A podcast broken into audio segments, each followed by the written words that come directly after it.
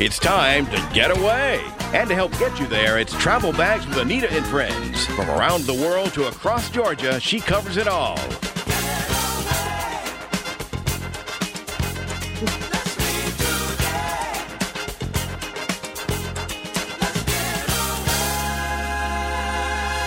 Now, here's the host of Travel Bags, Annita Thomas.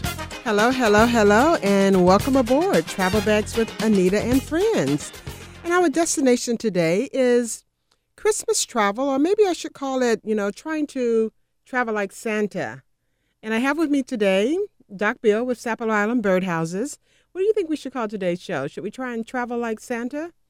Jump on the big sleigh and I think we should call it uh, Georgia Christmas. And from Georgia there, Christmas. looking out towards the rest of the surrounding areas. But Georgia Christmas what we should focus on. sort of like a staycation Christmas? Sort of like a staycation, but you don't still have to stay at home, but you don't have to travel that far neither. And uh, we have a very interesting show today. We do have a very interesting show because there are a lot of things to do around Georgia for Christmas, a lot of things to do leading up to Christmas as well as on Christmas Day, and just all kinds of things. So we can make sure we cover all of those things. But Thanksgiving was great. Well, Thanksgiving was incredible. You know, it's always a time to sit down and be with friends and family. And that's, the to me, the high point of it. And there's a lot of good food, but a lot of good company. And then you just take that over into Christmas. Kind of do the same thing over again. Yeah. Family, friends, turkey. I still want my macaroni and cheese. Oyster dressing, maybe. Oyster this year? dressing, some good sides, and also some great desserts. Oh, that sounds good too. That sounds very good. So, what's going on over on Sapelo Island for for Christmas? Well, Sapelo is a very special place. It's um special because it's it's steeped in history. It's special because if you're living in the northern part of the state, you go through a transformation. You leave the cold climate here and head to a climate that's a bit warmer, and then a totally different scenery. You go from the high mountains or the foot of the mountains to beautiful coastal areas and seeing the Atlantic Ocean itself. But this time on Sapelo is neat because we have Christmas on Sapelo, and it takes um, the guise of several masks. The first mask that you have is the Hog Hammock community, where there's a lot of events going on there in the small little coastal community, which is on the island. That's been there for a long time. Then also you have the mansion, which is um, basically um, a bit further south, but it's also steeped in history too. And you have sort of the grandeur of bygone days of what the Georgia coast and the great um, magnates used to have. And I say magnates, I'm referring to the to the people who used to who funded America, the Rockefellers, the um, the Reynolds. And so you sort of get to see what the what the very wealthy used to look like and um, what they used to do. Their And- Christmas traditions. Christmas. That's kind of neat. And so it's a step back in history, and it's also a step back in um, uh, looking at um, Georgia, how Georgia Coast used to be, and how Georgia Coast, uh, you know, I think will continue to be. Well, I know that Hog Hammock community. I've been there for Christmas, and you see all kinds of decorations all around. And one of the things I like about it is that a lot of the decorations are decorations that maybe the kids have made or the kids have helped put up. So you get that real family feeling uh, with the Hog Hammock Christmas. And you just see things all around. You see the garlands on some of the, you know, banisters leading across the little bridges that go across the little creeks and things and uh, on the island. So it's really kind of kind of cool. It's kind of neat because being a barrier island, people use what they have around them. Mhm. And um, they make a lot of the ornaments and decorations are made from what's on the island. At the north end of the island, a lot of people don't realize that you have one of the largest stands of longleaf or lolly pines in the country. And these are these trees have huge pine cones, so people they use what's normally around. Uh, you have seashells, and you have a lot of things you find on the beach, and these are used in the decorations along with driftwood. So a lot of the things are made basically um, there on the island. And in the little um, com- community of Hammock in our library, they have a craft day where people come together and they make these crafts with the kids, and that's a really neat thing to um to see that occur. Well, that really is neat. A lot of those uh, decorations that they make, as I said, are used for some of the decorations you see around the island. And I really like that you pointed out also too about the pine cones because I know that some of them also give those pine cones as gifts, and that sounds like you know you're giving a pine cone for Christmas, but they're huge, and if you spray paint them or put glitter on them, they really do make nice gifts. And you get a couple of those together, and I've seen some of those given as gifts. Those, those are great. You can just walk around and collect a lot of those. Oh, they're huge pine cones. They're beautiful. The only thing that can dwarf them in size is you've got to go out to the California and get some of those huge pine cones. But to see pine cones of that quality here, it's just incredible. And again, people utilizing what's around them, and you're also learning about their environment and um, how you can utilize things for various uses, and that's neat. Okay, so if someone wanted to go and collect these pine cones, because I, I definitely would like to do that and spray paint them gold and red and all the colors that I like to use, uh, for Christmas and decorating.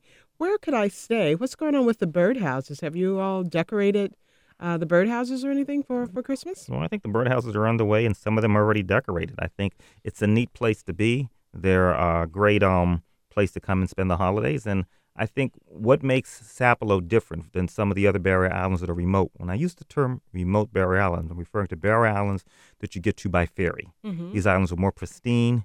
The population on them is a lot less, and you see more of nature with it.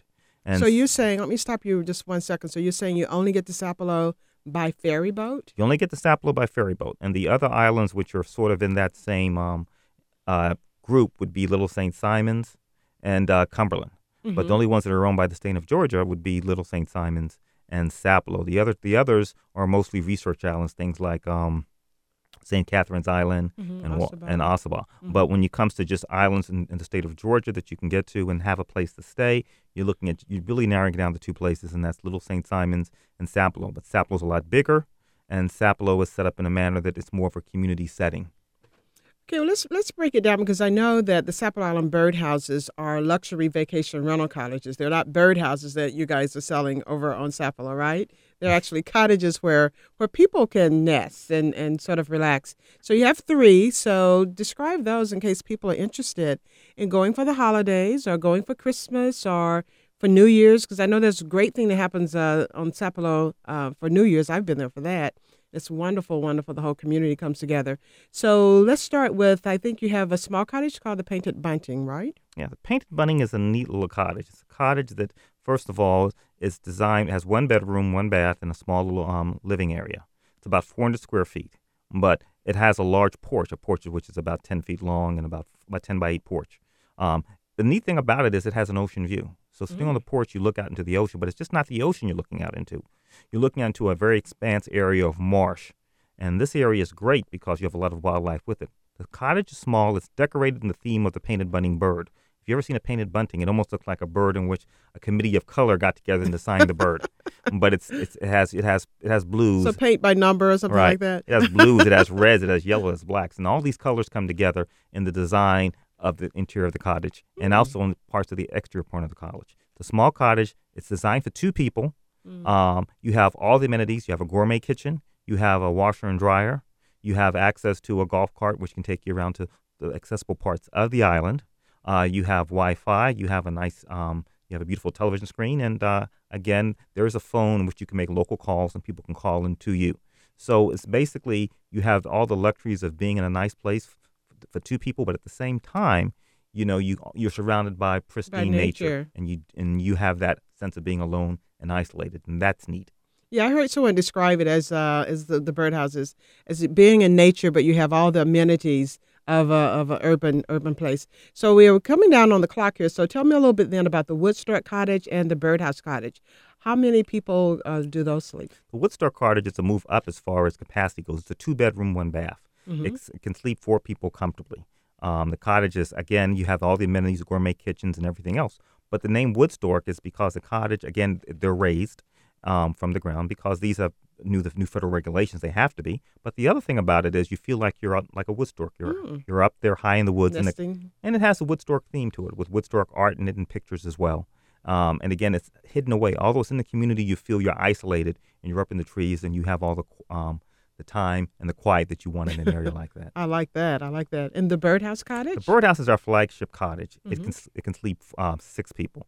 It's a two bedroom, two bath, and again they're both mas- um, twin master suites. There's also a great lounge or bed outside, which is again in a t- totally encased or, or screened in porch. Mm-hmm. Um, and then you also have the great couch, which is comfortable. This cottage has a bit more of the amenities. Again, it's ocean. It's, it's, it has ocean view, and again that expansive marsh.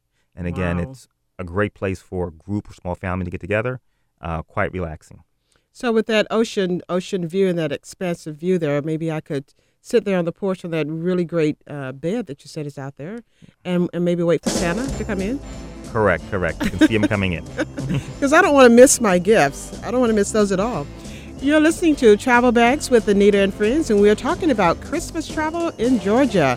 This is North Georgia's News Talk, AM 550 and FM 102.9 WDUN.